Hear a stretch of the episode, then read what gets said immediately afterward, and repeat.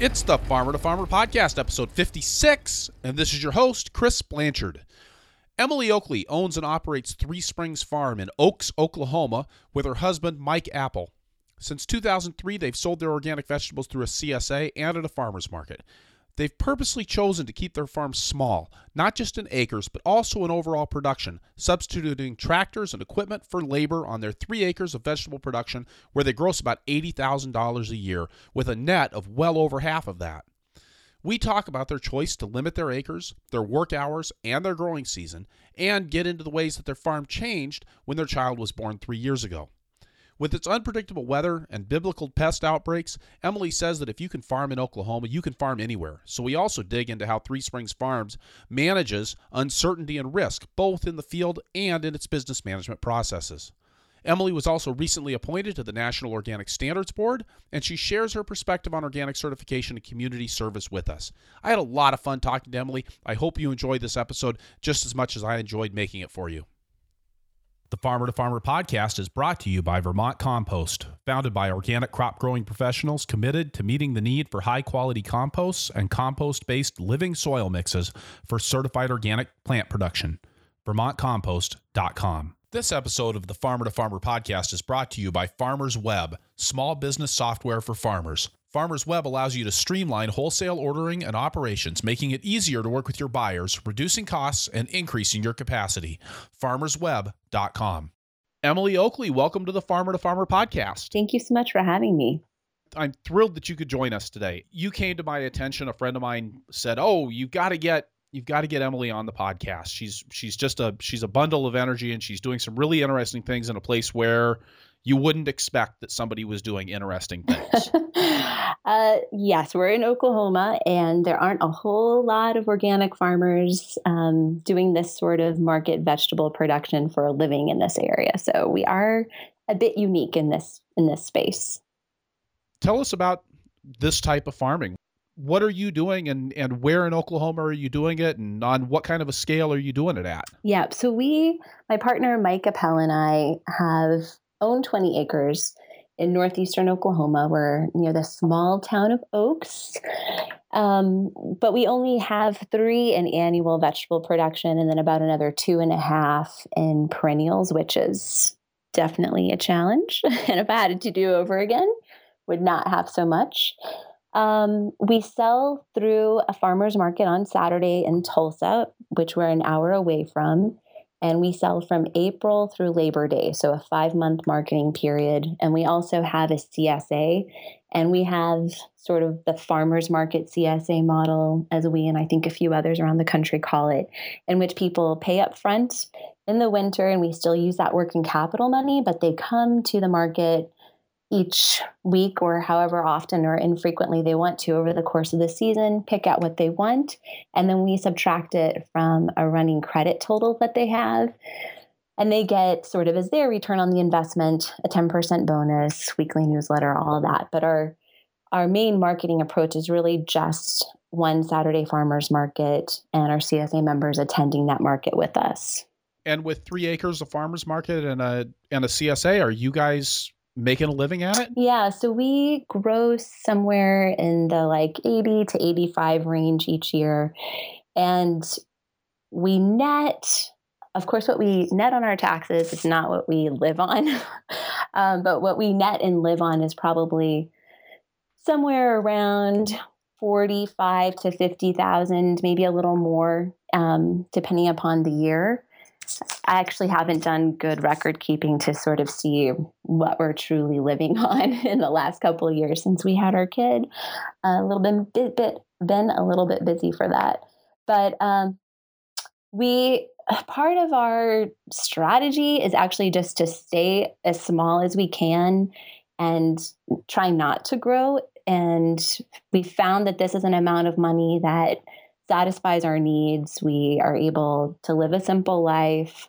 Um, we are able to save money for retirement and we don't have any debts. So it's probably not a number that a lot of people would hear and think that that sounds really appetizing and it might not be sustainable for you know some other people but for us it's enough money and it's as much as we want to farm so part of our approach to just making that amount is that we want to have a really meaningful off or slow season in the fall and winter. So basically, October, November, December, January, we are doing almost no farm work. In September and February are kind of more part time months. So it gives us a good chunk of time to explore other interests and uh, just try to, we always say that we're trying to recuperate and rejuvenate our soils and our souls during that time period.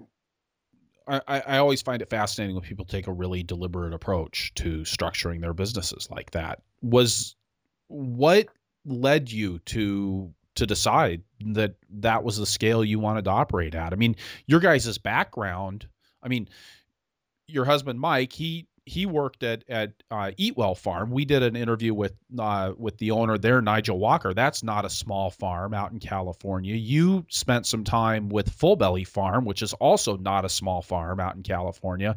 Was that part of what drove you guys to say we we don't want that?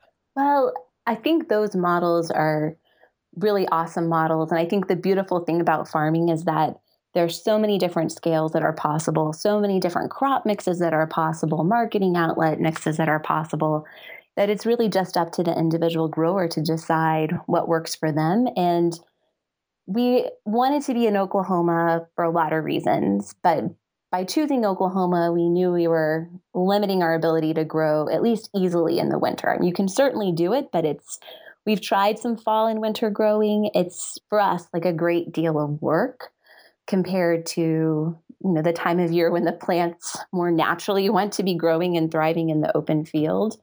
So being on larger farms and seeing bigger agriculture was super key to our being able to come to Oklahoma and start a successful or at least um, not in the not in the red business from the get go, um, because we were able to take something like full belly which at the time was in more of the like 250 300 acre range and just scale that down to a couple of acres which might not seem that realistic but it actually was great working with someone so successful because they'd really developed and honed their production system from field to market to office work as well. And we're willing to share a lot of that with us, anything that we asked, which is an incredible gift to anybody who wants to start a farm. So, um, but we did see, you know, that having a large farm entails a lot of management of labor. And our farm is actually also just a two person operation. Though, since we've had our child, eh, who is now three, we do have someone who helps us who volunteers to help us market um, some of our harvest days, which are Thursday and Friday. Um, we don't think we're that great at people management, and we just didn't want that stress of having employees. And if you're going to have employees, then you you know need to be a bigger operation. It's just sort of that economy of scale. We didn't want to do interns also because we feel that there are a lot of farms out there already that have amazing apprenticeship and internship programs and we just kind of wanted to farm together and we enjoy that. And that's what we wanted to stay focused on. So we intentionally bought land that was not going to allow us to expand. We are pretty much farming what can be farmed. Now, if I had it to do over again, I wouldn't recommend that. I would say that, you know, you never really know what the future is going to hold. And I wish that we had a little bit more land just for fallow rotation purposes. But, um, you know, we have intended from the beginning to kind of stay small. And we have great respect for people who do it a different way and who have a larger operation. It's just that this is what works for us. We're also in a place where um, when we started 12 and a half years ago, you know, the the market demand was there, but it, it wasn't what it is now. So I think it would have been challenging to start out large in a place that didn't have as much of an organic farming community or movement. Uh, I think a lot of that's changed now, and there's certainly a lot more demand than there was in the past in Oklahoma and this region in particular, but we still like to stay small. so, and now that we have a kid, it's actually even more meaningful to be small because before our daughter was born, we worked, you know, crazy hours. And when you're getting any business and certainly any farm business started, you're going to put in insane hours. And the funny thing that I like to look back on myself and make fun of myself for is that when we worked on bigger farms, we were like, we will never work this hard. That's a big yeah. fat joke. I mean, of course, you're going to work that hard and you're going to work so much harder because then you were working there because you're going to be working on your own operation. And it takes so much, you know, heart and soul and blood and guts to get a farm started. But, you know, once we got it started, and I'd say kind of after the fifth, sixth year, we started to feel like, okay, you know, we kind of have a sense of what's going on. We're still going to make a bunch of mistakes and we still make more mistakes than we ever think possible. And sometimes we learn from them and sometimes we make them again. Um, but I think that it was, I totally lose my train of thought. What was I just saying? This is what happens when you have a kid. Oh, yeah. So that's it, having a kid. That's it. So, since we had our daughter, it kind of forced us to stop working some of those super long days and, you know, quit at five because the kid needs to go to bed and she needs dinner. And we both want to be present for that. And we don't want one of us to be out in the shop still working or in the fields hoeing while the other one is in having family time. So, it was really you know, quite a gift to see that we could work less and still make the same amount of money and still keep our customers and still be happy and have this other focus of our lives. Because we used to joke before we had a kid that the farm was our baby. And, you know, it'd get these laughs if we would be giving a talk to people or be at a conference and say that. But it wasn't that funny when we had her because we realized how true that had been that we really had poured a lot of ourselves into the farm before having a kid and now we needed to pour it into our kid. So it's it's definitely great to finally have more of that balance and perspective and to just focus on working less so I, I want to go in a couple of different directions here all of a sudden. I, would like to talk a little bit about the history of your farm and then uh, and then I'd like to talk about how your farm changed when when you started putting more limitations on it. Um, you know, particularly around the time. But you guys have been farming since when? So we moved from California back to Oklahoma in the fall of 2003 and naively thought that this being Oklahoma and a place of many open spaces that we would find affordable good farmland in no time. And that didn't happen. And luckily an incredibly kind family came to our rescue and let us lease land. So we leased land actually in the Tulsa city limits for 3 years. And that was amazing originally I thought, oh no, you know, I want to buy my own place first and put all my heart and soul into that place. But it was so wonderful not to have the stress of a mortgage hanging over our heads those first couple of years and to have just the support of it. They happened to be another farm couple who let us use their barn, their equipment, and just kind of try out some of our ideas without the pressure of you know having your own farm that you're trying to pay for. And um, in those first three years we were actually and because we live in oklahoma where land is pretty cheap which is a big part of why we moved here um, in addition to the community and family aspects uh, we were able to buy our farm our fourth season and you know it was a little over a hundred thousand dollars. So it's it's nothing like what farmers are dealing with in terms of prices in other parts of the country. Had a small farmhouse that needed more work than we realized when we bought it. And um, so we've actually been able to stay debt free for our entire 12 and a half years which has been really great for us because it just takes some of that pressure off you know? And when we get 12 inches of rain in a day or we get a crazy blister beetle outbreak, it just isn't as over the top stressful as it would be if we were worried that the crops were going to fail and we wouldn't be able to, you know, make a payment. So we kind of started out, I guess, just on like an acre and doing a lot of double cropping of that land because we were limited in our space. Now that we have our own land, we really just do a single crop on a bed And because we're a two person operation, we're really substituting tractors and equipment for labor. So we definitely, you know, have our little assembly line of implements that we love and use that make it possible for us to be a two person operation. Talk to me about that because I think it's it's just in the numbers that that you're that you're mentioning and and again tractors even I mean you're clearly not following this somebody called it JMF style recently to me. The the the JM Fortier, you know, one acre and a hundred thousand dollar an acre kind of a thing. Um, you know, you guys and and choosing to do some more mechanization and choosing to, um, well, like you said earlier, replicate some of those larger scale systems on a smaller scale. Yep. Um, and I and I think that I I totally get why you did that because that was your background and and that's similar to what I did on my farm, but I'm curious about how you've gone about making that adaptation. Well, so we don't have the greatest soils in the world. We don't have, you know, bad soil, obviously, or we wouldn't buy it, but we don't have Midwestern soils with, you know, the glacial deposits. We don't have alluvial soils from some deep river. So, um, you know, part of our system has been to try to deal with weed control, which is like a major issue in this part of the country because we have really long spring, summers, and fall. And it's like subtropical here in the summer. So the weeds that grow here are just like, you know, little beasts because they have everything they need. They get heat, they get water, they don't have competitors.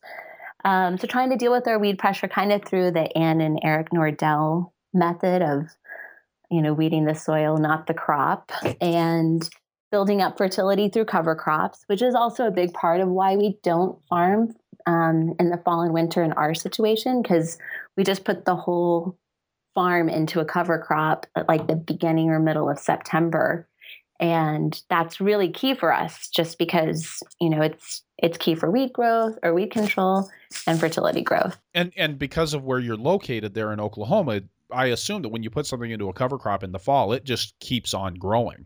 Yeah, I mean, we've kind of been strategic about actually not doing some of the stuff that won't winter kill because it can be it can involve more spring tillage trying to kill that stuff than we want to do. So we we actually just do an oat that will finally kind of kill off in January an Austrian winter pea and then a forage radish. And the peas lately have actually not been going through the winter quite like we would like, even though it hasn't been that cold. So we're kind of looking into a vetch possibility for next year. Um, but yeah, that's that's kind of the mix that we use. And so yeah, we did take this California larger system that is like a honed system and applied it here. So we have a rototiller, although we're looking into the possibility of a spader just in terms of our you know our guilty pleasure is tillage and we try to minimize it as much as we can. But um you know it's it's how we're able to do what we do without labor. Um over the 5 month period that we're marketing so we have a Buckeye bed shaper uh, that we come in to make a five foot bed, and they are 200 feet long. We use some just super cheap three point hitch tractor mounted cultivators that we've adapted with different knives and shovels and sweeps over the years to cultivate our one and two row beds. And we use a mechanical transplanter to do transplanting. And even though it's just two of us and there are two chairs back there, uh, I drive because I'm not, I'm just too anal with those transplants. Like if I miss one, I freak out and I'm like, stop the tractor, stop the tractor. Whereas Mike can at least just keep going and putting them in. Um, and then we'll like just kind of loosen the bolts in the back and move it over if we want to do one or two rows and uh, that works amazingly well. My God, we transplanted everything by hand our first year when we were 26, and we were like, we will not be doing this at 46 if we transplant 30,000 plants by hand every year. So, uh, yes. Yeah. I remember yeah. that feeling. and we don't transplant as like that many now either because we've kind of learned some of those lessons. But yeah, so we have a newer Massey Ferguson that we got in 08 And we have an old John Deere that we got our second season, which probably over time has cost us as much as a new tractor would have. Um, so, you know, it was cheap and it was what we could afford at the time, but definitely has taken its toll on our repair budget. And we kind of use both of those for different purposes. Uh, we have just like a used grain drill that we use for our cover crop. Uh, we use a Planet Junior Seeder walk behind, and on our bed maker, kind of drill holes and put bolts in the back so that we can have you know one, two, three, four, five row crops, and then just walk right. down those rows, those lines that have been marked on the bed with the Planet Junior plant. And yeah, I mean the rest of it is is pretty much manual labor. Although we did fabricate a little bed lifter, like a digger with a friend, which was something we learned also in California to try to help us harvest potatoes, garlic, carrots, just do a little less of that digging fork work. Right. Right. Something that just goes under the beneath the bed on and and just lifts that lifts up the soil and drops it back down to just kind of shatter. Exactly. It, right? And I mean, it doesn't work yes. in you know five inch rains, but it'll work when the conditions are favorable. Most things don't work in five inch rains. yeah, and uh, that has definitely been a challenge farming in Oklahoma because we just get crazy weather here. We're kind of where the Gulf air meets the Arctic mass, and it all collides over Oklahoma, and it makes for some interesting farming. So I'm just curious, Emily, what size is your your Massey Ferguson tractor? Like how many horsepower? Yeah, I mean, it's like 35, 40, 45, depending upon what's going behind it, I feel. Right. Um, but it's, you know, it's it works hard with our rototiller when we have some shanks that we put behind the wheels on the side of the rototiller to just try and prevent compaction with our tires. And, you know, it's it's working. yeah. Okay. No, and again, just just curious about about the the size and the yeah. scale there, and you're doing that. You know, we you know on on my farm we took our we took uh, basically everything we'd learned at Harmony Valley Farm in Wisconsin and and sh- shrunk it down to a 20 acre scale and you know you i mean you guys have kind of taken that you know with larger even a larger farms in harmony valley and shrunk it down to something that's even smaller than that 20 acre scale. So just kind of curious about how those translations work. Now you don't use a cultivating tractor on your we farm. don't. I mean we looked into that but oklahoma just doesn't have a big history of vegetable production. So there there weren't the used ones that we were wanting to buy at the time. And you know by the time we could have afforded to bring one from out of state we really didn't need it because we'd figured out how to use the three point hitch cultivator. I mean, obviously it's blind cultivation, but what's great about the bed shaper is that we've got these nice deep furrows and the shovels on the side of the cultivator just kind of glide effortlessly through there. I mean, if you fall asleep, you're going to take out plants, but you just kind of need to look behind you every little bit and make sure you're still on target. And it's pretty effective. I think a lot of times we get hung up on needing those cultivating tractors, but I I actually learned to cultivate on a on rear mount uh-huh. equipment, and and it, it is it's a different it's a different skill set, but but it it's certainly something that you can do, and you can kill a lot of weeds. yeah, way. it's we can get within a like an inch or two of the plant, depending upon what's growing, and you know some of the soil will kind of fall within the row, which is great because it kind of shades out smaller weeds that are just germinating. And then we can either quickly come in with a hoe if we need to or not. But we begin because we're a two person, we really don't do that much hoeing because we just we don't have the time and I don't like weeding.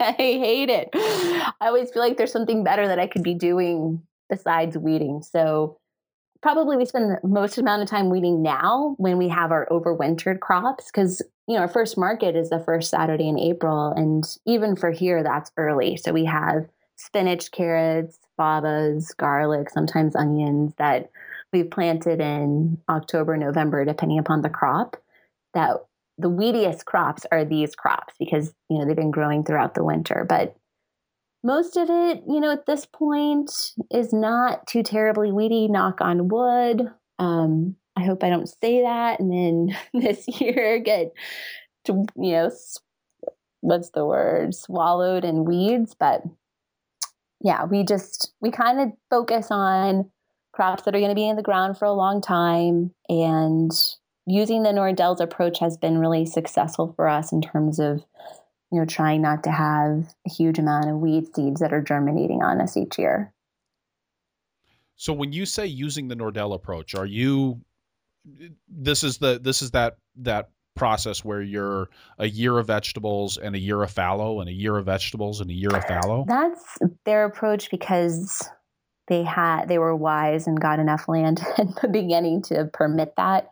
But um, the way that we've adapted it and what they did when they established their property was kind of do unfortunately some strategic tillage that first year maybe more than you'd like to do but to kill especially perennial grasses like Bermuda grass in our area is a huge one. And if you don't kill that, like right away, you're going to be fighting it throughout your farming career.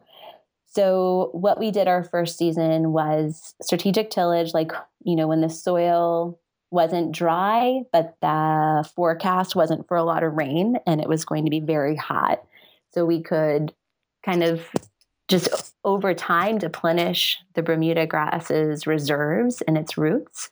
And it was really, really great the first year and getting rid of that stuff. Cover crops then kind of maintain that. And they were also helpful in the first year in getting rid of the Bermuda. And then we basically have to till a perimeter around our field throughout the season to keep the Bermuda from creeping back in. And it would probably take you know, just one season for it to retake our field if we didn't till around it. Because in Oklahoma, we're really dealing with a lot of pasture land and grazing land, especially in this part of the state. So if you have soil that is even moderately decent, it is going to have been sprigged to Bermuda before you get it. Um, so it's just something that we have to kind of deal with here any of those perennial grasses are just nasty. Yeah, they're really nasty. And if you let your, you know, annuals, like if you let amaranth go to seed, forget about it. yeah. Yeah, trouble to no end. So, what kind of you mentioned you're using a transplanter yeah. and a, a mechanical um it, it looked like on your website like you were using something like a mechanical 1000 just one of these that that grabs the grabs the stem of the plant and then sets it all down in the ground exactly yep and it's okay takes us about 15 minutes to transplant one 200 foot long bed in two rows of plants. So that'd be like seven minutes up and seven yep, minutes back. Exactly. And that's like time okay. for filling in and kind of adjusting sprockets if need be for plant spacing. So, I mean, you're able to get quite a lot of plants in in a pretty short period of time. yes. That. Yeah. I mean, everything about being a two person farm is just trying to get as efficient as possible and spend the least amount of time on something. Uh, so, kind of like our spring season, like many farmers, is just dedicated to getting the plants in the ground, getting the ground prepared and getting the plants in the ground, setting up irrigation if it's needed, doing kind of minimal weeding as needed. But since we end Labor Day, our summer season is really just about harvesting at that point and um, kind of tilling in beds from the spring and summer as they're done and planting them in cover crop, you know, as soon as we get them harvested. So that's kind of like where our labor breaks down over the course of the season. So you mentioned earlier the the limitations that you guys have put on well and it seems like the story of your of your farm is about limitations. You know it was it was buying a limited space of land so that you you didn't get too big. You guys are choosing to stay small and not do a whole bunch of work with season extension. And and you guys are are limiting your hours um and and you talked a little bit about having a kid now your your kid's three years old yes, now yes yeah born in november of 2012 great work homework kudos to you I do. I do yes, my homework. You do. yeah. I'll be sending a. I'll be sending a birthday card next year. Uh, the the when when you guys made that transition from you know from from working like maniacs to to changing to saying okay well now we've we got to put these these bookends on our day so that we can spend the time with the kid um what kind of effect did that have on your farm? Yeah, so the like couple of years prior to having her, we'd finally been slowing down our hours more as well, just because, you know, the longer you do something, the more refined your system becomes, the more efficient you become, which I feel is like the biggest part of the two person farm piece is just trying to manage your time efficiently and get your systems down as efficiently as possible. So some of that was, you know, happening or we wouldn't have felt like we could have a kid and lose our farm baby to a real baby. Um, but having her, you know, gosh, that first year, oh my gosh, like it's impossible to describe what we went through. I think we went through just such a crazy flux of emotions like, oh my gosh, we're out in the middle of a very rural place. Is this, you know, where she's going to want to grow up? And okay, we thought this was the right amount of money before we had a kid, but do we still feel that way? Are we earning enough? And, you know, just kind of going through that identity crisis that I think parenting might bring for hopefully not just us, but some other people as well. You know, kind of what we went through after doing a ton of thinking and a ton of talking was that really all you can do in life is take it year by year. And, you know, now it works really well for us. Our kid doesn't have to be in daycare. She can come out to the fields with us. Initially, that first season, it was hard because we went from being a two person farm to like a one and a half person farm because we thought very naively that we could take that kid out and do way more with her than we could. I mean, every kid is different, their temperaments are different. You're not going to know till you have it what you're going to get. But, you know, I'd, she'd be happy in her little backpack carrier, and I'd be walking around the farm, and then I'd go pick up a hoe and think, what's the difference? I'll like walk and hoe. And like five minutes into it, she'd be crying, like, wait, this is not part of the deal. But Oh, yeah. They're they're well, and and I don't. Are, are, all kids different about this, or do they all need like three miles an hour? You know, I mean, I, I know like like my daughter was the same way. You know, you, you, if if we were if you were in motion, she was asleep, but the moment you stopped. Mm-hmm. God, she just, you know, she was she was stirring, mm-hmm. and and then you had to get back in motion again really quick because otherwise really bad things would happen. Exactly. Yeah. So, I mean, that was a challenge and it, it really did force us to think about just our future in general. And I think a lot of like younger farmers who end up having kids go through something of an identity crisis if they have kids or if they want to have kids and think that farming isn't going to allow them to do it, like they're not going to be able to afford it. And you know, I know people who have gotten out once they have a kid because they feel like they deserve to make more money or whatever the case may be.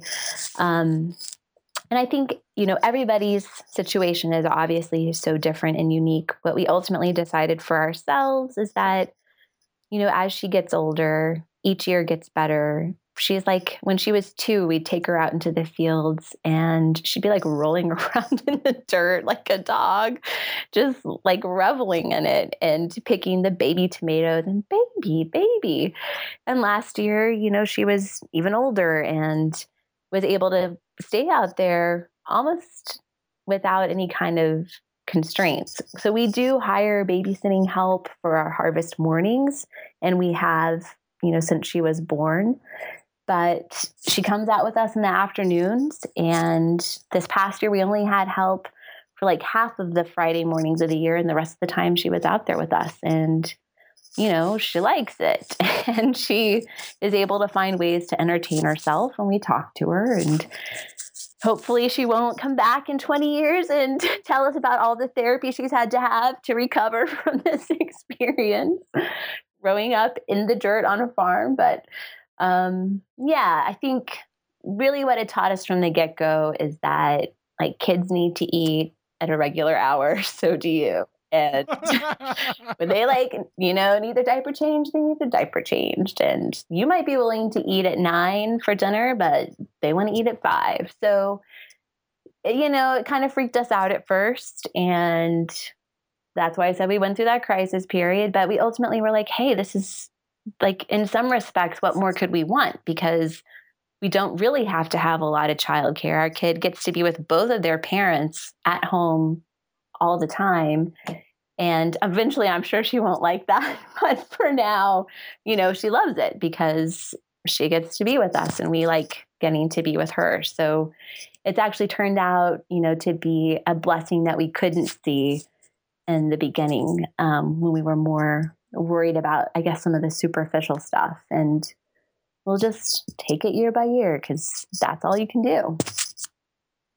That's great. I'd like to stop here and get a word from our sponsors, Emily, and then and then uh, come back and talk about marketing vegetables in Oklahoma. Sounds great.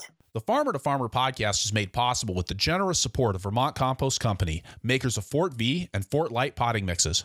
When you're growing transplants, all of the investments you've made in plant materials, heat, labor, and overhead depend absolutely on the performance of the media where you expect your plants to grow. And if you're an organic grower, you're probably using a media based on compost. That means you should be looking for the best compost. Most organic potting soils have two basic parts the compost and everything else. At Vermont Compost Company, Karl Hammer and his crew are very, very intentional about the inputs they put into their compost. While they're making use of waste products, waste disposal is not their primary goal. Ingredients are sourced consciously and with the end in mind. The same goes for the everything else part. Like the best in art, everything in Vermont compost potting soils has a purpose, whether it's the chips of ocean blue granite or the kelp that provides micronutrients and a little smell of the ocean fully composted compost, top quality ingredients, and a real sense for the art and the science of plant production, combined with a real commitment to organic growing professionals to create a consistent product year after year. And in something that's subject to as many variables as market farming is, it's nice to have something that you can count on. VermontCompost.com. This episode of the Farmer to Farmer podcast is brought to you by FarmersWeb, small business software for farmers. Farmers use FarmersWeb to streamline work with wholesale buyers, such as restaurants, schools, corporate kitchens, distributors, and retail stores, making working with each buyer easier and increasing the number of buyers your farm business can work with. Taking orders by phone or email, collating them into spreadsheets, and entering them into an accounting program for invoicing takes time that you could be spending on farming and sales, or anything other than office work. With FarmersWeb, your wholesale customers can place their orders online, or you can can take their orders over the phone, by email, or in person and enter them in yourself. You can define different payment terms for different buyers, give select buyers special pricing, and generate pick lists, packing slips, and PDF catalogs for your customers. You can keep track of payments that you receive by check or buyer payments by credit card go right into your bank account. FarmersWeb can even help facilitate arrangements with third party logistics providers or help you coordinate deliveries with neighboring farms. A flat monthly fee means that no amount of orders or number of buyers affects your costs, and you can pause, cancel, or switch plans plan types from month to month at any time, even during the off season. FarmersWeb is available to farms, food hubs, and local food artisans nationwide. FarmersWeb.com. All right, and we're back with Emily Oakley from Oklahoma. Um, so are those related? Does the Oakley and the Oklahoma thing go and together? And I live in Oaks, so don't forget that part. Right. yeah, it's kind of crazy. People often laughed at that one, but it just is coincidence. Are you able to use that in your marketing? oh my gosh, trying to come up with a farm name was like the hardest thing we've ever done starting our farm, bar none, because we worked at places that had these really cool and really awesome sounding names and we felt the pressure to come up with something equally cool which we ultimately did not uh, but yeah, we got like Oak Tree Farm as a suggestion, and apples and oaks, and all kinds of stuff. But ultimately, that is not what we went with. We were looking at a piece of property, and it had three springs on it, and we were like, shoot, we need to get a name so we can get our federal employer identification number. Let's just choose Three Springs Farm and then we'll switch it later. Oh, right, right. Like you're ever going to switch your name once you get started because then it's everywhere. You, it's like you're married to it. We didn't know that. So ultimately, we ended up buying a piece of property with Three Springs on it. So perhaps it was serendipitous. And it works. It definitely works. So, okay. So talk to me about marketing local organic vegetables in Tulsa, Oklahoma back in you know 2003 yeah so our first season was 2004 and luckily for us there was another young couple that had been here several years prior to our moving back growing organic vegetables. And a farmers market had gotten started not long after i left tulsa to go to college because there definitely was not a farmers market when i grew up. And i mean organic wasn't even a word that people commonly understood. I would say maybe 5% of the public knew what that word was. And that might be optimistic um, because I was interested in sustainable agriculture towards the end of high school. And when I would talk to people about it, you know, they just had no concept of what I was talking about. That's changed so dramatically, you know, in the last 20 years. So when we marketed our produce, you know, that first season, our farmers market was still relatively small in terms of the overall number of vendors. And that was advantageous and disadvantageous. It was helpful in that there wasn't just a ton of competition out there, but you know, it wasn't quite the public event that it's become now, you know, when thousands and thousands of people are coming through each Saturday. So if you were to get started farming organic produce and sell at our market now, I think you know your potential for income generation would be a lot higher that first season because there are just more customers and more customers who know what you're growing.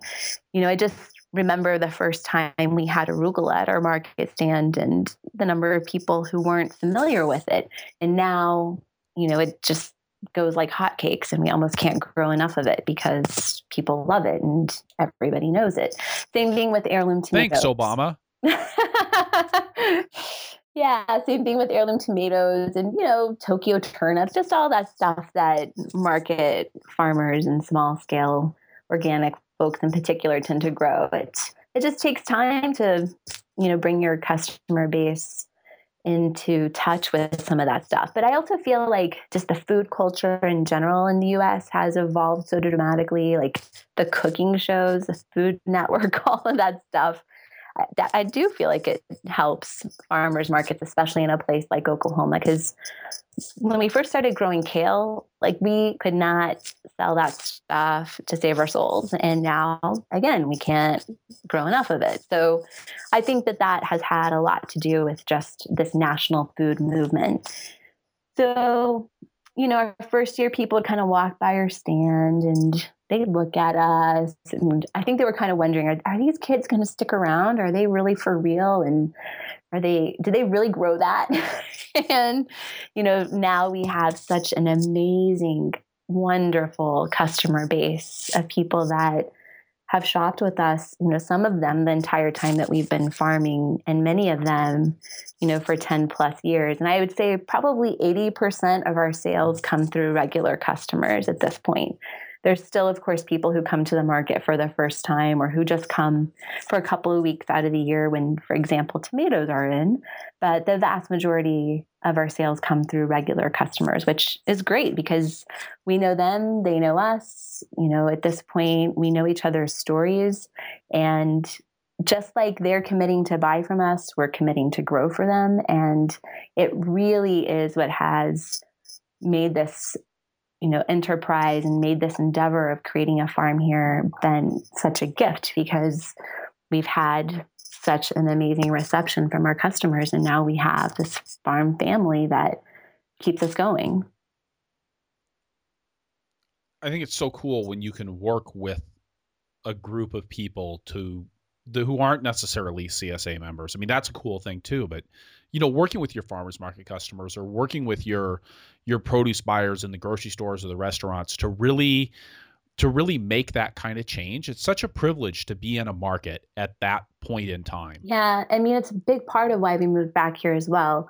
I mean, obviously, I mentioned land being affordable, and my family was here, but it, we wanted to go to a place where there weren't a lot of other organic vegetable farmers, where we felt like, you know, the demand was really underestimated.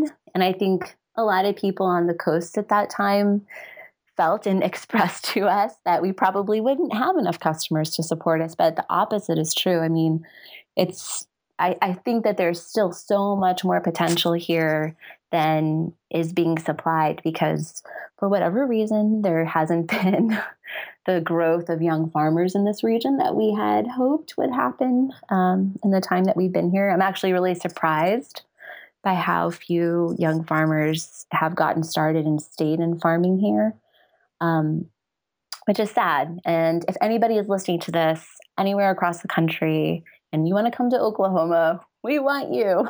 There is demand, there is land, and the coasts are tapped out. Come to the middle of the country. Okay, and I and I'm assuming that you've got your uh, contact information on on uh, on your website. Absolutely. So you know, call, call Emily up. she'll get you. She'll get you hooked That's up. right. Um, okay, so well, and I and I'm curious. I mean, I don't I don't want to now, now that you said everybody come to Oklahoma and start farming, but I mean, Oklahoma, like you said earlier, it's it's not an easy place to grow vegetables. It's not. I mean, that okay. That would be my one word of caution. uh, it's you know very very hot in the summer, and it's I feel very variable to climate change, and very susceptible to those forces. Last year we got 80 inches of rain, which is like tropical. Our average is 48. And in 2012, you know, we hardly got any because we were in a severe drought for two years 11 and 12 and i know for sure because i was pregnant and farming gosh darn it that um, in 2012 that summer there was a point where oklahoma was like the hottest place on the planet literally. And then you can have summers where it doesn't hit 100 i mean that's not that common but it can happen. So it's a hard place to farm and that you just can't really plan like at all what your climate's going to be like. And that's true everywhere. It's certainly true. But I feel like there's kind of a joke that people like to come to Oklahoma to study meteorology because it's just so darn hard to do it here. and I think that goes hand in hand with farming. You know, we tell people if you can farm in Oklahoma, you can farm anywhere. We also you know, get some crazy weeds, like I mentioned, and some crazy pests just because of that long growing season. Um, and I, I hope my people at Full Belly don't take this the wrong way, but when people in California complain about pests, they have no idea what they're talking about. But all that being said, I mean, we're still here and it's still totally possible. It just you know, everything comes with its challenges, everything comes with its advantages, and weather is just one of the big challenges here. What kinds of things have you done to on your farm to make yourselves more resilient with regards to the weather? Gosh, that's such a great question. And one that I wish we had an answer to. And if you can come up with one for us, let us know. I think, you know, this maybe is going to sound like a superficial answer, but having a really substantial savings account gives us no you know you know what? That's that's actually not a superficial answer at all. I mean you know that that used to be how people would farm. You you you planned on losing your entire crop one year out of every three. Yeah. and and in fact like the amish in our area they kind of take that a similar approach they only plan to harvest they all their livestock at least this is this is what i've been told so i, I i'm i'm sounding like I like I know what I'm talking about, and I might be doing the modern jackass thing here, but but the the Amish in our area they'll they plan to harvest two cuttings of hay a year, and normally you'd get three mm. in this area. That's what all the big farmers get, and so they get their they get their two cuttings of hay. If they get a third cutting of hay, that's the hay they mm. sell. But if they don't, they have enough that the, those first two cuttings of hay, their livestock are are the the size of the herd or the size of the flock is all sized around getting two cuttings of hay. And the third is excess. And i think it's kind of that same idea of you just you know if you're always running at capacity right you're you don't have any resilience right exactly. I mean we probably lose i don't know $5000 a year on average maybe that's a little high to pests or weather and we just know that that's going to happen. You know, we might get hail that demolishes our tender greens the day before we're supposed to harvest it. And we just have come to stop stressing out about it quite as much because there's nothing you can do about it. And you just have to know, like, plan on hail. And if it doesn't hail, then great.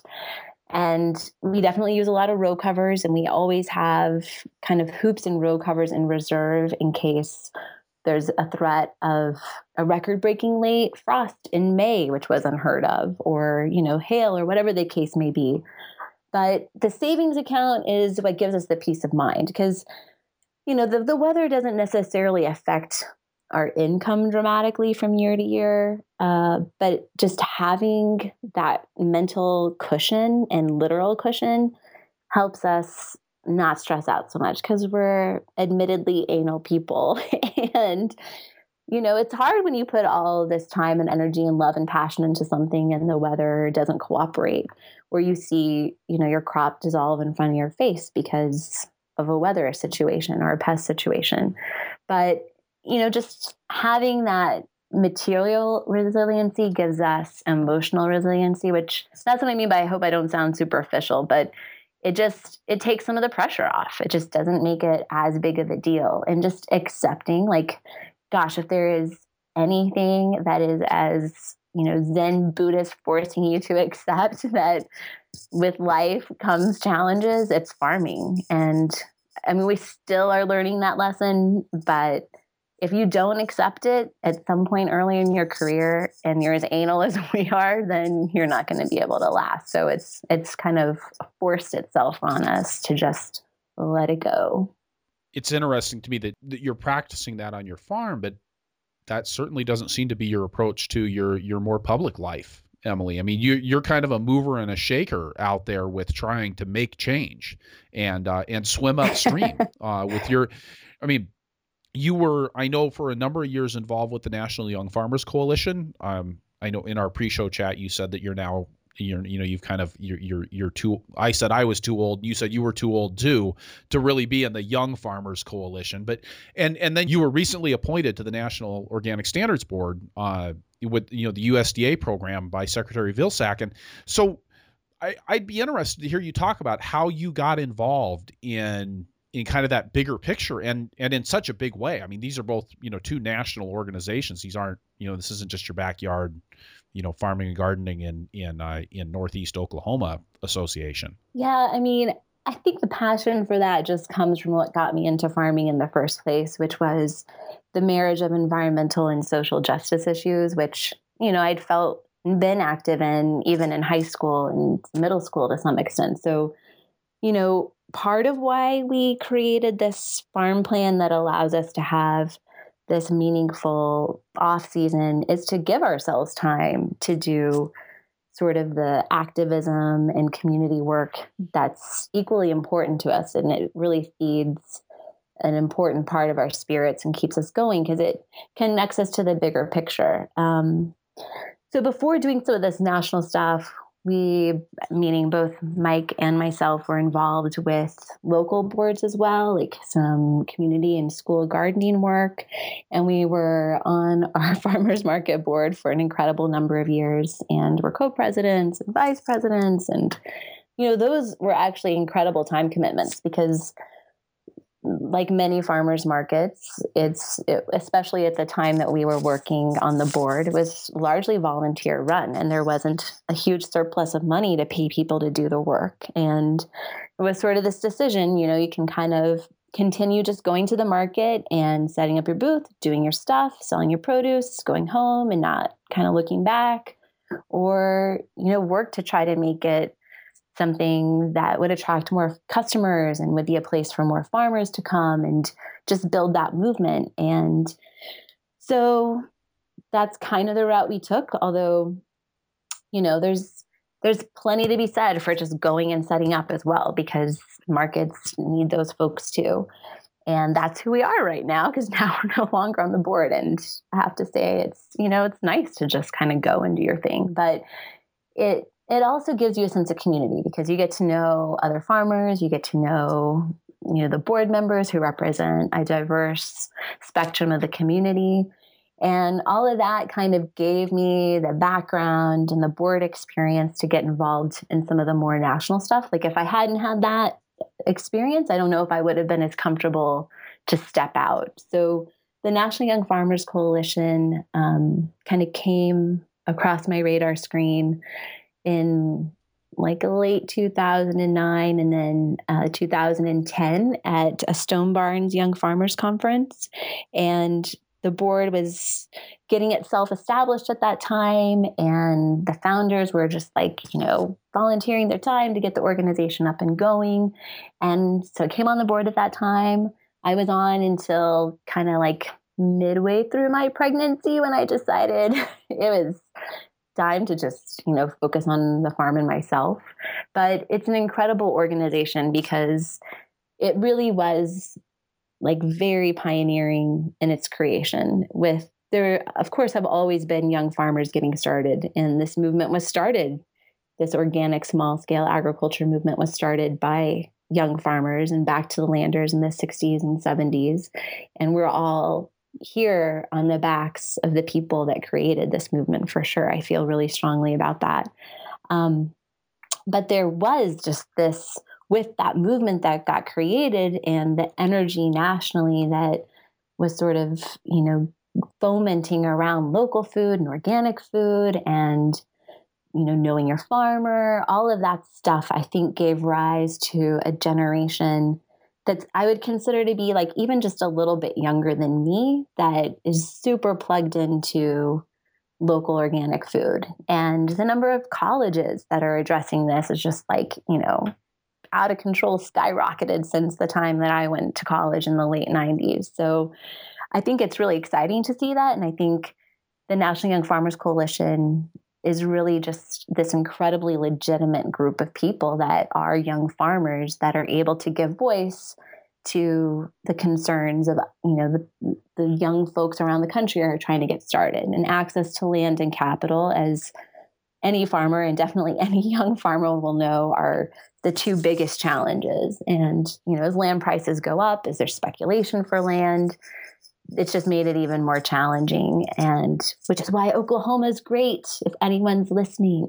I know. I try. I've been trying. Maybe some of these days it'll it'll come back and people will come farming here. But anyway, um, it's it's definitely gained a lot of traction because it's got great leadership but also because it is authentically young farmers. And and because you know I think USDA is rightfully concerned as they watch the age of farmers just creep upward year after year and you know trying to get sort of that new blood in. And there are young farmers who are starting out you know in large scale agribusiness but the vast majority of young people who are getting into farming are doing so on smaller operations with organic or biological practices and you know come to it from that sense of passion and that perspective. So it's it's exciting to see that movement but the movement also then gives opportunity for this type of farming and this group of farmers to have a voice that you know they wouldn't necessarily have if they weren't organized.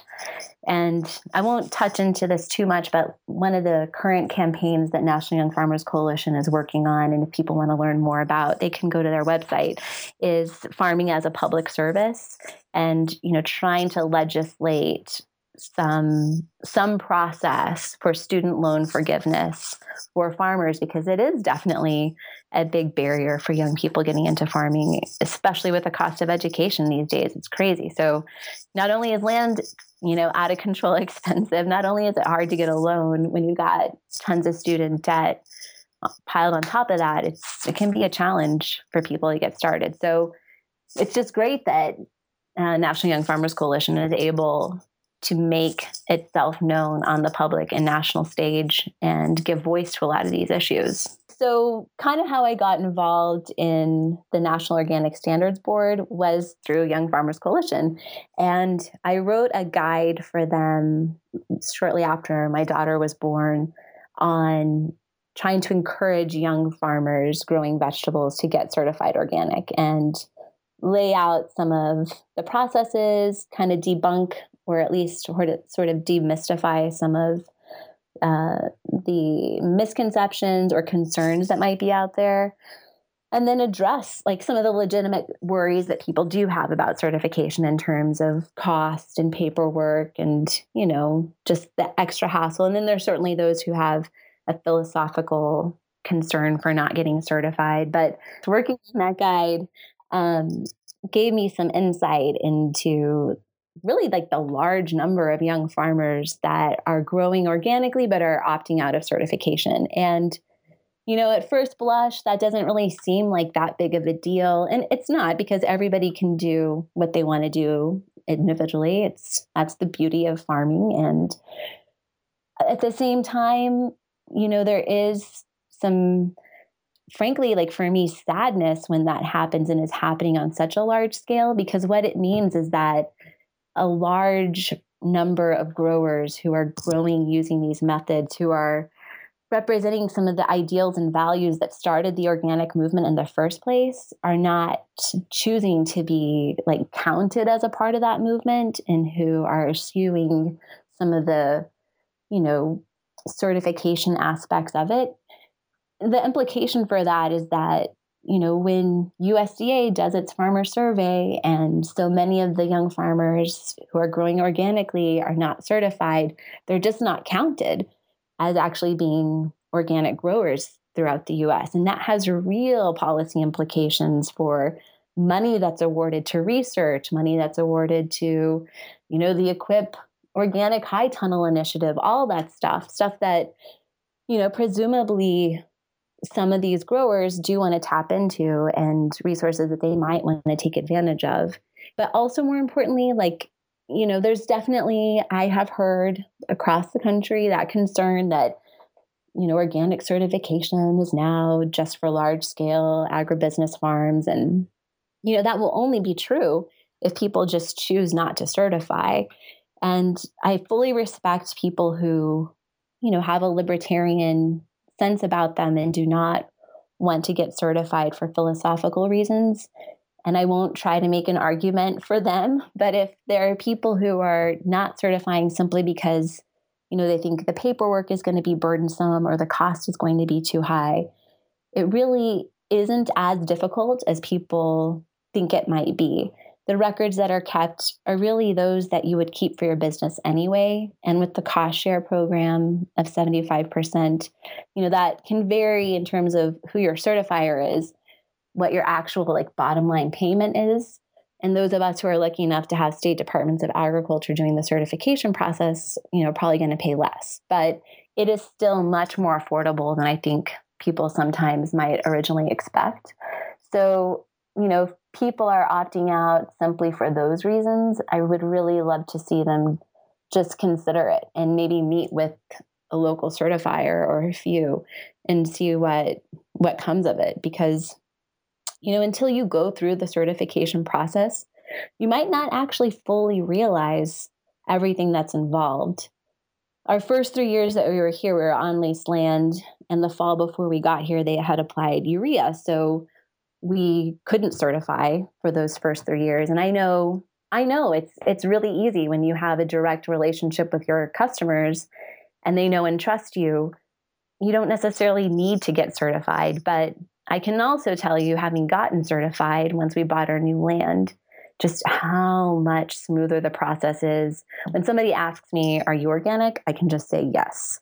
And last year, we actually kind of took the step of printing up the big USDA organic label on like a three by three poster and we put it up at the market. And it's crazy as this is going to sound, customers that had been shopping with us forever didn't necessarily know we were actually certified organic because it wasn't such a big part of our presence.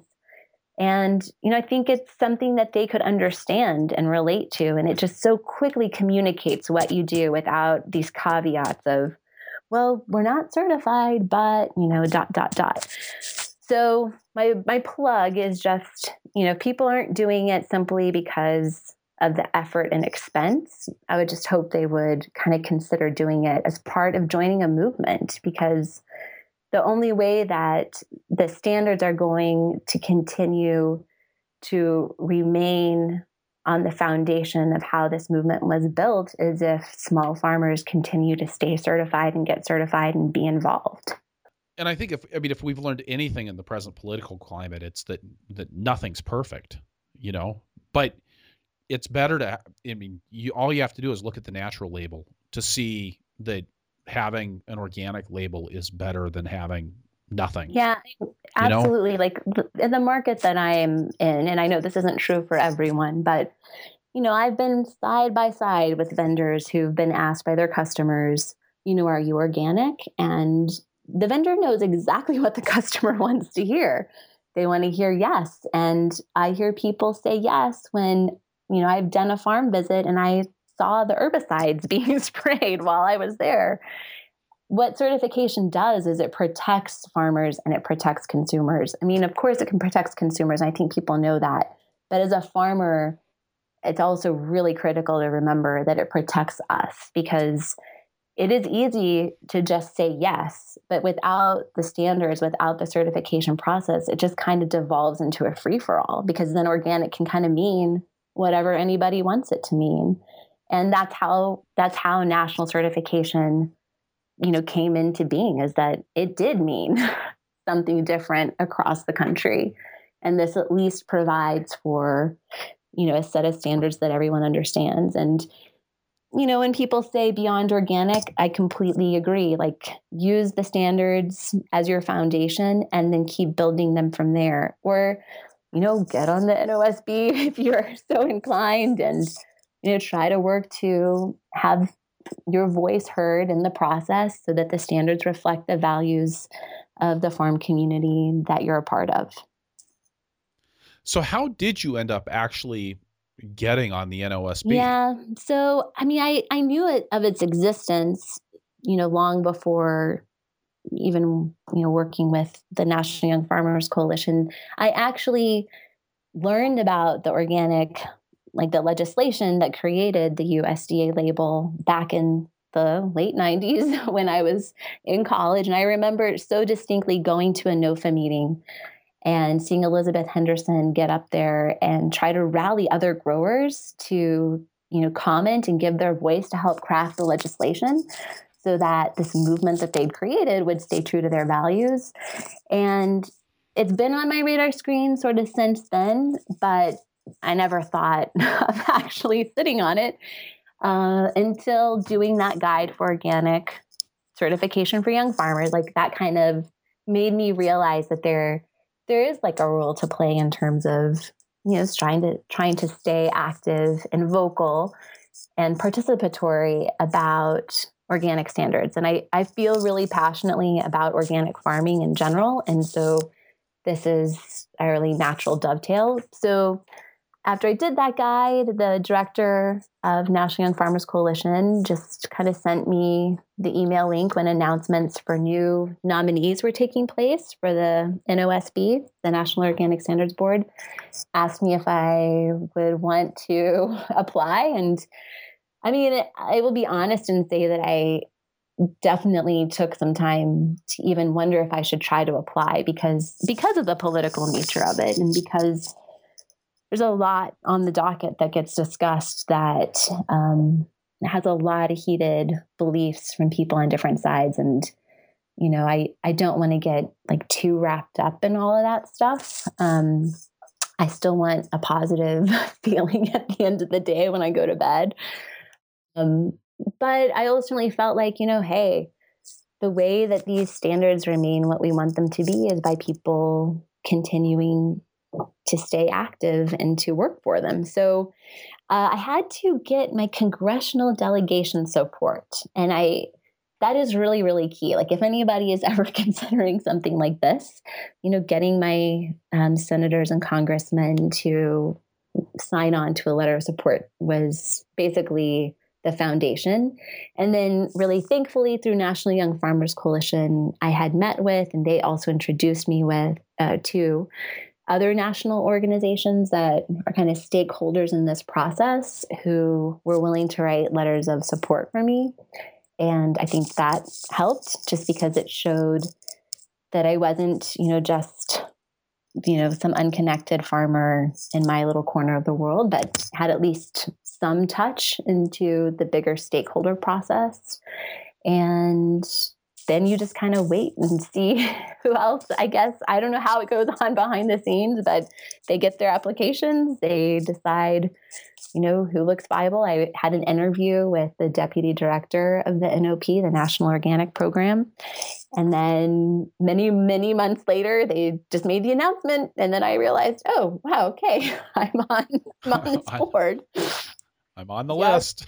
so It's great. Have you have you done anything with the NOSB yet, or are you is your first meeting going to be here in this this uh, this yeah, April? so there are weekly subcommittee meetings, and everyone is assigned to two or three subcommittees.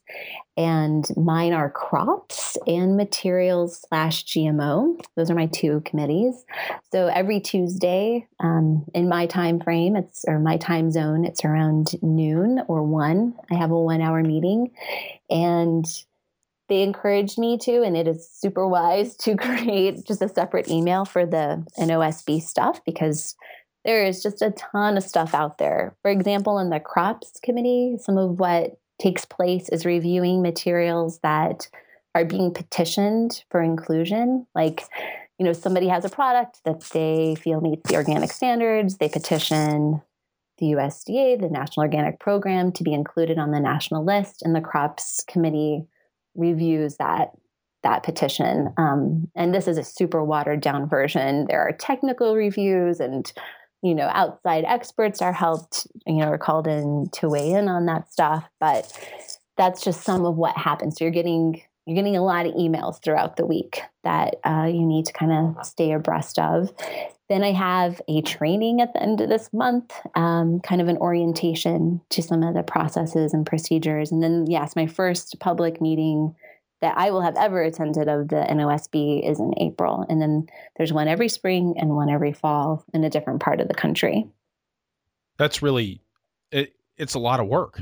I mean, this isn't this isn't just a small commitment. I, I I'm I'm curious how you're going to balance this out with the rest of your farming and parenting responsibilities. Yeah, you know, I have been shocked that that has been what everybody who has any NOSB knowledge has said to me. They've all said, I don't know how you're going to do this. And many have said, you're not even going to be able to farm anymore. But I mean, maybe this is naive and I'm I'm certainly still so new to this process, but I did do like a lot of time on my board work, um, even though it was more locally, some of it in the past. You know, as the co president of my farmers market, it was easily every week like a 20 hour a week volunteer job. And I actually don't have the time to do something like that again, but I know, you know, what it what board work can do and boards will take as much as you will give them. Like that's kind of the nature is they'll let you give as much as you want to give and it's up to you to say know i kind of need this is as much as i can give you and now i need to go farm or now i need to go be a parent. And you know i've been pretty clear that i'm not that crazy 20 30 40 hour a week person that i was before and i just don't have that time. But i do have enough time, I hope, to give it a substantial and meaningful contribution. And, you know, at the end of the day, this is how I make my living. I, you know, don't have, oh, I didn't inherit any money that would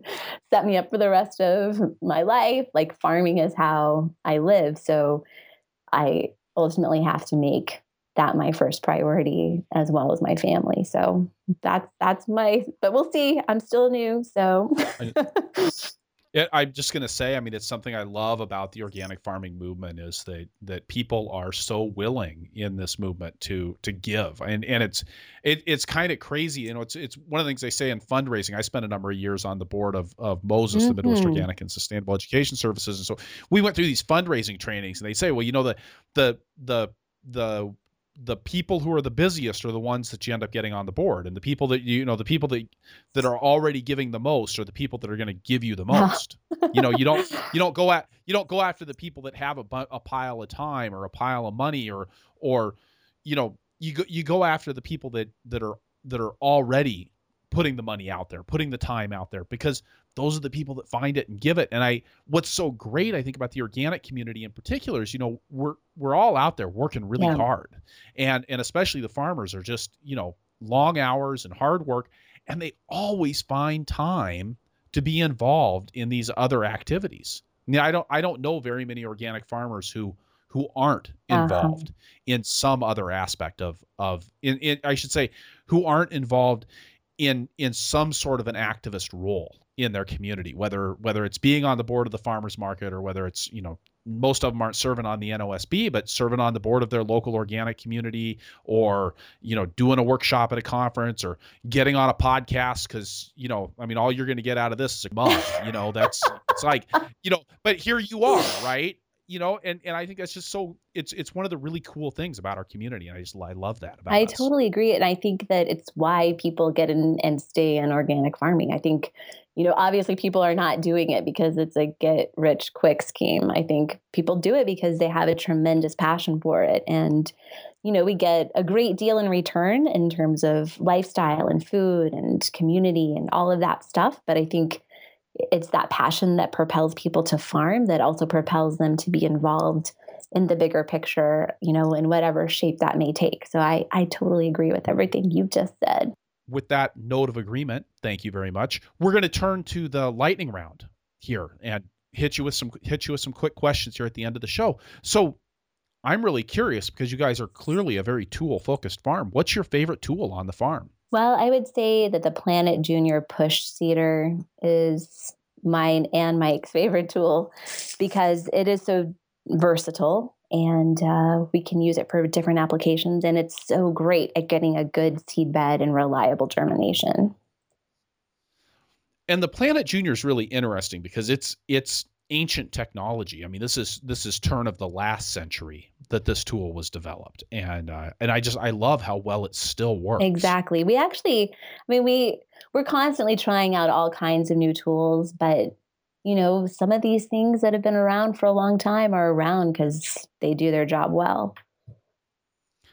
And you actually have an article on your website about the Planet Junior Seeder um, that we'll post a link to, so that if, if people want to go and learn learn more, learn why Emily loves this and why you're going to want to go search one out, uh, we'll we'll get get you that link in the show notes. Awesome! And it was a farmer in Massachusetts who generously shared her seed plate holes and the various varieties and crops that would properly fit through each of the holes that helped us use that tool well from the beginning. So it's it is that just continuum of sharing knowledge and being free and open with it that that makes these tools so useful.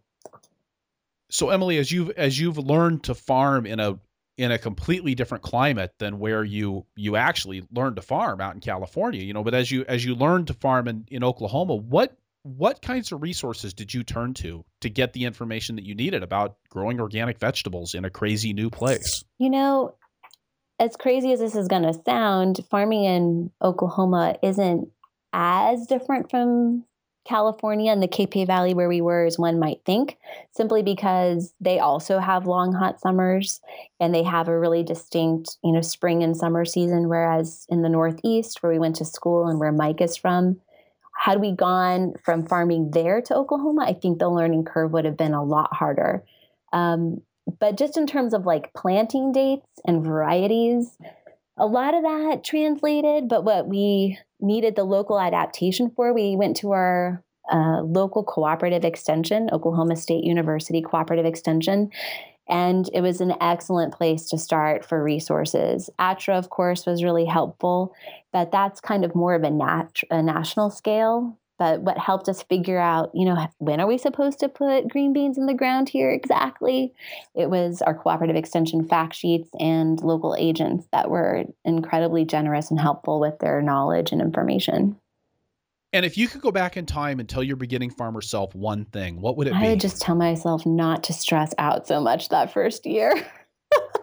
I think we were really worried that like this, you know, $25,000 that we'd worked so hard to save as like interns. And then in, when I was in graduate school as a research assistant, you know, you know, you're not making a ton of money. So it was, it wasn't easy to save that 25,000 bucks. And I think we were freaked out that we are going to lose it and never make it back. And what if things didn't grow? And what if people didn't like our stuff? And, you know, I just wish I could have dialed back the worry like 10 degrees and just, you know, relaxed a little bit more and, you know, had more, I guess, just faith that the process would work out because it is a huge leap of faith and it is a huge risk that you're taking because you don't know what's going to happen but looking back now i realize you know plants want to grow and if you have enough experience like you're probably going to be okay.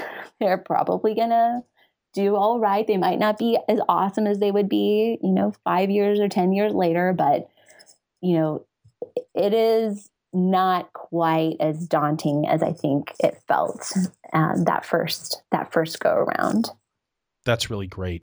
Thank you so much for being on the podcast today, Emily. Thank you so much for having me, Chris. I really enjoyed speaking with you. I enjoyed it too. And I, I hope you have a great evening with your family. Thank you. I certainly will. All right. So, wrapping things up here, I'll say again this is episode 56 of the Farmer to Farmer podcast. And you can find the notes for this show at farmertofarmerpodcast.com by looking on the episodes page or just searching for Oakley. That's O A K L E Y. Thank you again to everyone who came up and said hi while I've been on the road these last few weeks in Illinois, Oregon, and La Crosse, Wisconsin. I had a blast being everywhere I've been this winter and meeting all of the great people that I met on the road. Thank you so much for making it worth being out there. Take a moment and head on over to the website, farmertofarmerpodcast.com, to sign up for my newsletter, The Flying Rutabaga, and I'll keep you in the loop on hiring strategies, urgency and importance, and keeping your farm out of financial trouble. You can also head on over to iTunes and leave us a review if you enjoy the show, or talk to us in the show notes, or tell your friends on Facebook. We're at Purple Pitchfork on Facebook. Your reviews and your referrals make a huge difference in our ability to reach out to an ever growing circle of listeners. One more thing. I appreciate so much all of the guest suggestions that I received through the contact form on farmertofarmerpodcast.com. Please let me know who you would like to hear from, and I'll do my best to get them on the show. Thank you for listening. Be safe out there and keep the tractor running.